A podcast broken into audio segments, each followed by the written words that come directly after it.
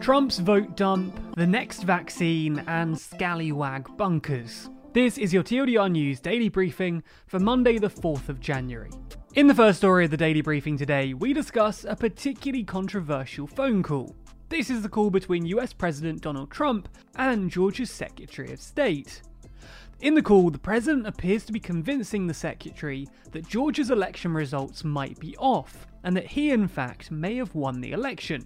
The President begins by ensuring the Secretary of State understands that there's nothing wrong with saying you've recalculated, before urging him to find 11,780 votes. This number is significant too, because it will put the President one vote ahead of President elect Biden in Georgia.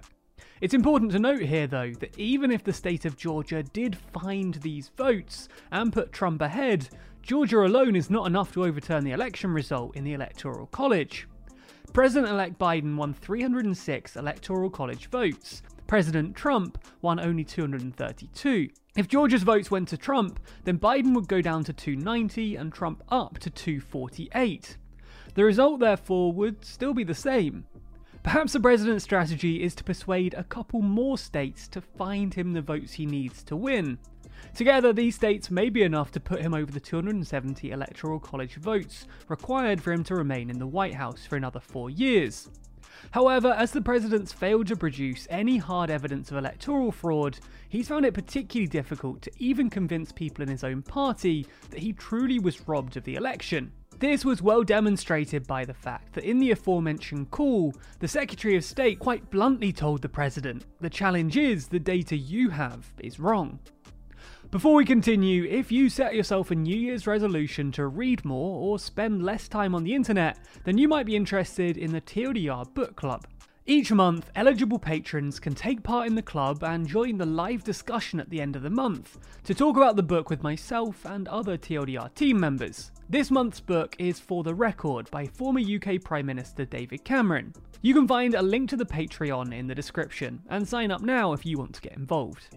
In the second story of the daily briefing today, we move to the UK to discuss the rollout of coronavirus vaccines.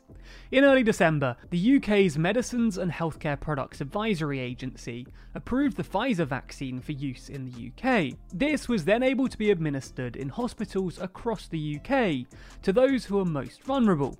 In January, the MRHA approved the use of the Oxford vaccine, making it the second vaccine to be approved for use in the UK and today this vaccine started to be rolled out across Britain. The advantage of the Oxford vaccine over the Pfizer one is its less demanding storage requirements, and the fact that it's less expensive. These advantages mean that it can be rolled out in much larger numbers, with some speculating that 2 million doses could be administered this week in the UK alone. Today, this mass vaccination programme with the Oxford vaccine has begun. It started with 82 year old Oxford resident Mr. Pinker receiving the vaccine who said, I'm pleased to be getting the COVID vaccine today, and I'm really proud that it's the one that was invented in Oxford. And over the course of today, many, many more people have been vaccinated. Let's hope that this rate of vaccination only increases over the next few weeks, so that we can save as many lives as possible and end the pandemic as soon as possible. In the final story of the briefing today, we discuss some historical UK news. So historical, in fact, that it relates to World War II. This is the news that the public are being urged by historians to help discover where scallywag bunkers are. Back in 1940, Britain was preparing itself for Nazi invasion. If such an invasion happened and Britain found itself living under a puppet Nazi government, a plan conceived by then Prime Minister Winston Churchill would be put into action.